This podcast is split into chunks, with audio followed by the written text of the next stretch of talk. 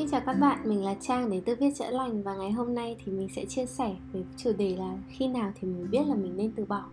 Thì ở đây có một người bạn, có một bạn độc giả đã đặt cho mình cái câu hỏi này và hỏi mình là làm thế nào em để em có thể nhận ra rằng là đâu là lúc mà mình nên buông bỏ một mối quan hệ hay là một cái công việc nào đấy bởi vì đôi khi nếu mà mình từ bỏ sớm quá thì có thể là mình chưa nỗ lực đủ nhưng đôi khi thì có thể là cái mối quan hệ để nó đã quá tệ rồi và mình cần phải bỏ nó đi rồi thế thì ở cái thời điểm nào hay điều gì nó có thể giúp cho mình biết được là đây là đã lúc mà mình cần phải buông bỏ rồi? Thế thì có một cái câu trả lời đùa mà mình rất hay nói với bạn, nhất là ở trong những cái trường hợp mà một cô gái rất lâu rồi không thể buông bỏ được một chàng trai, hay là một người ở trong một công ty mà vật vã đau khổ và thường xuyên, gọi là, chê bai, than phiền về cái công ty đấy.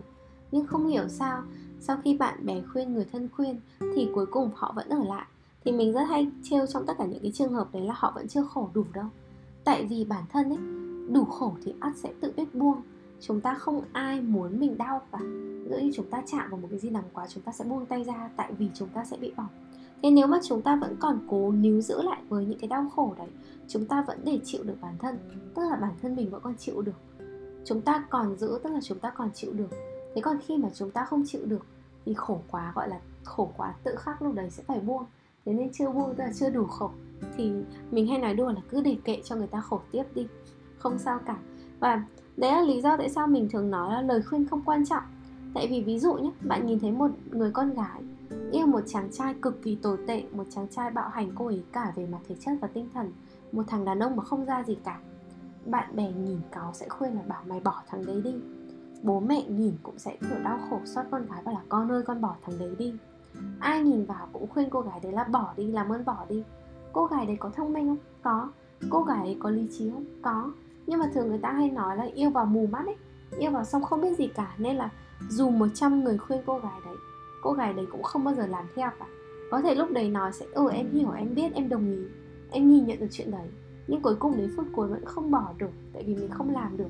Thế nhưng chỉ khi nào mà cô gái đấy tự nhiên một ngày bùng một phát tự nhiên tỉnh dậy, xong thấy là không. Thằng này là một thằng tệ thật thằng đàn ông này đang làm cho mình đau khổ, rồi bùng một phát. Cô ấy phải tự đưa ra được cái quyết định đấy, trong đầu cô ấy phải tự nhận thức được điều đấy.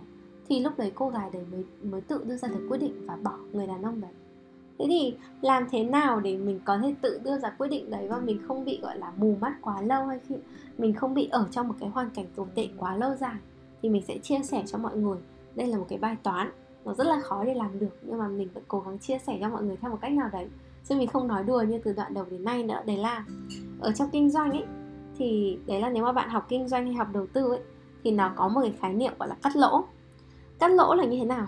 Đấy là khi mà khoản đầu tư chúng ta bỏ ra đang khiến chúng ta mất tiền hay đang không thu lại được một cái lợi nhuận tương xứng một cái lợi ích kỳ vọng mà chúng ta đã kỳ vọng từ trước ấy, thì khi đó cắt lỗ hay cắt bỏ cái khoản đầu tư ban đầu nó là một cái cách hiệu quả nhất để tránh thiệt hại lâu dài về mặt tài chính tất cả những cái nhà đầu tư khôn ngoan ấy thì bao giờ khi bước vào một cái phi vụ đầu tư hay một phi vụ kinh doanh nào đấy chúng ta đều có một cái hạn mốc một cái mức ví dụ như là chúng ta đầu tư chúng ta nghĩ là ừ chúng ta có thể mất được tối đa 200 triệu và chúng ta kỳ vọng lợi nhuận có thể là bao nhiêu đấy không cần biết thế nhưng ở cái giây phút mà chúng ta mất đến 200 triệu tức là ở cái điểm mà chúng ta phải cắt lỗ ấy là chúng ta phải nhận thức được ngay và chạm đến cái điểm đấy là chúng ta phải dừng lại còn nếu mà ngay trong đầu chúng ta không xác định một cái giới hạn cắt lỗ nào đấy chúng ta kinh doanh thì hôm nay chúng ta mất 200 triệu, chúng ta lại tiếp tục bỏ tiền vào đầu tư tiếp.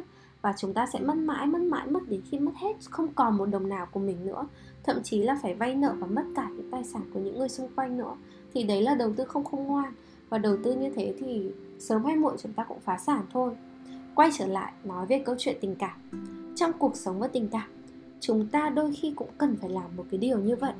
Một bí kíp, một cái bí kíp mà chúng mà mình thường chia sẻ cho mọi người là chúng ta cần phải biết cắt lỗ tình cảm đúng lúc. Và để biết chúng ta cắt lỗ khi nào thì chúng ta đơn giản có thể có một cái phép tính một cái phép toán hay là có một cái công thức gọi là mình đặt ra như thế này nhé trong bất cứ chuyện gì cũng vậy thôi trong một mối quan hệ trong một mối quan hệ với một người một chuyện tình cảm một uh, mối quan hệ gia đình hay là thậm chí là một uh, công việc hay là khi chúng ta ở trong một cái tổ chức nào đấy hay là chúng ta làm một cái dự án nào đấy nếu thời gian khiến cho chúng ta đau khổ khổ sở, nó lớn hơn cái thời gian mà chúng ta khiến cho chúng ta hạnh phúc, thì tức là chúng ta đang lỗ. Và nếu chúng ta lỗ, thì có thể chúng ta cần phải nghĩ đến chuyện từ bỏ. Nên mình lấy ví dụ cụ thể cho một cách dễ nhé. Nếu giả sử chúng ta yêu một anh chàng Mà bây giờ chúng ta yêu được một năm rồi, Thế một năm chúng ta nhìn lại, Mình nhìn thấy là cái thời gian mà mình khóc lóc và đau khổ Nó là mất 10 tháng. Còn cái thời gian mà mình hạnh phúc vui vẻ với anh ta Nó chỉ có hai tháng thôi.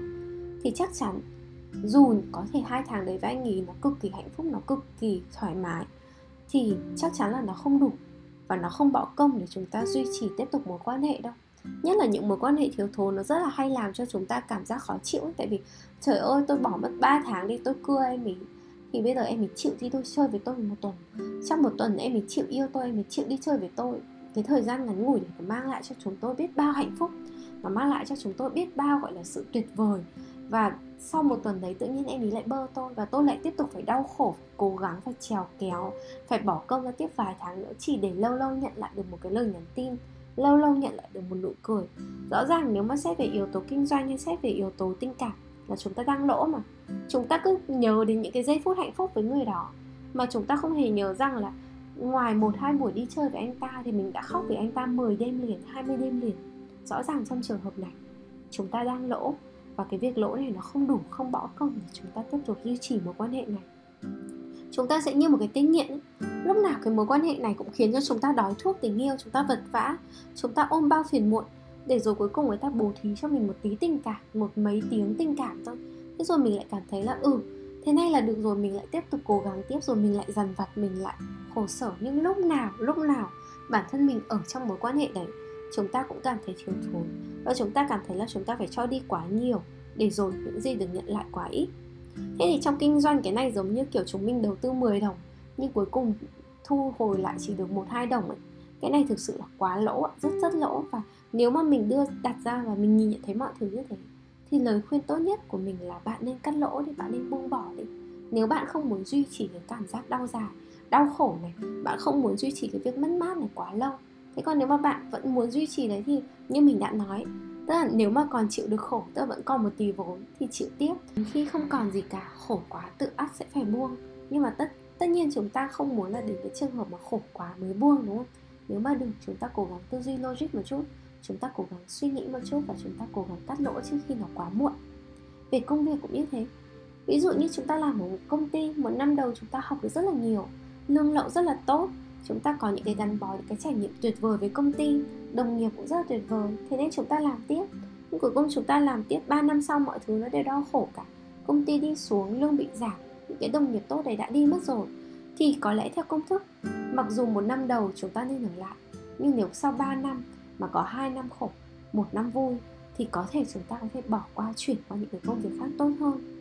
Tất nhiên là cái cách tính toán này nó không hoàn toàn đúng trong mọi trường hợp và có những trường hợp khác nữa ví dụ như là mình sẽ nhìn thấy là trong quan hệ trong công việc trong cuộc sống bao giờ nó cũng có lúc lên và có những cái lúc xuống. Đôi khi chúng ta sẽ gặp những trắc trở. Nếu ban đầu chúng ta yêu nhau 3 năm đang rất là hạnh phúc nhưng đến một cái giai đoạn nào đấy uh, partner của mình người yêu của mình bỗng dưng gặp một cái biến cố hoặc là gia đình của mình gặp một cái trục trặc nào đấy và chúng ta có khoảng 3 4 tháng đau khổ chắc trở thì tất nhiên là chúng ta có thể cân nhắc lại và chúng ta cùng nỗ lực vượt qua cái giai đoạn này. Vì rõ ràng là nếu mà so thì thời gian chúng ta hạnh phúc vẫn lớn hơn thời gian chúng ta đau khổ. Thế thì chúng ta có thể tiếp tục để cùng nhau xử lý vấn đề.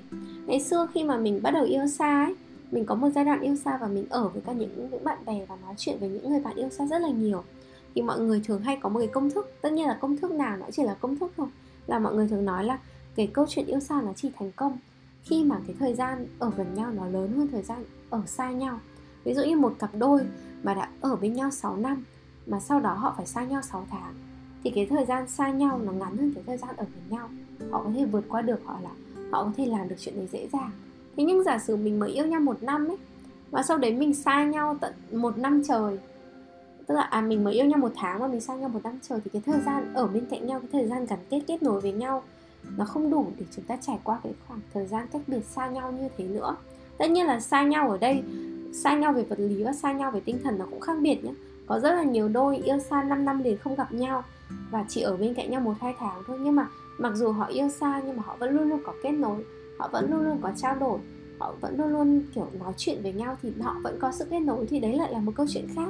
Nhưng mà như mình nói, tất cả những cái mình chia sẻ chỉ là lý thuyết thôi.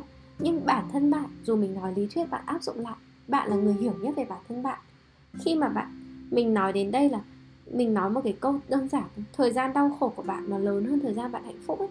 Bạn biết mà bạn nhìn nhận được chuyện đấy mà bạn tự hiểu cái câu chuyện của bạn như thế nào mà. Và tất nhiên ấy, mỗi người chúng ta đều có những vấn đề khác biệt.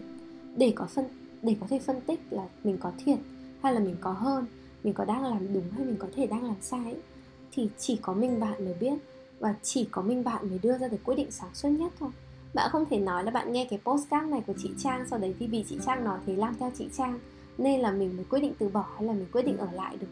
Quyết định của bạn là của bạn. Quyết định của bạn sẽ dẫn đến tương lai và dẫn đến sự thành công cũng như đau khổ của bạn. Và chỉ có bạn mới có thể chịu trách nhiệm được cho các cái quyết định của bạn thôi. Thế thì mình chúc các bạn có thể đưa ra được cái quyết định đúng đắn nhất. Và chúc các bạn luôn luôn biết là khi nào thì chúng ta nên giữ và khi nào thì chúng ta nên buông bỏ đúng lúc. Cảm ơn các bạn và nếu mà các bạn có bất cứ cái câu hỏi hay bất cứ cái băn khoăn nào, thì mọi người có thể chia sẻ cho mình. Mình rất là hy vọng mình có thể một phần nào đấy chia sẻ các cái kinh nghiệm, các cái suy nghĩ hay các cái tư duy của mình và có thể hỗ trợ mọi người một phần nào đó. Cảm ơn các bạn.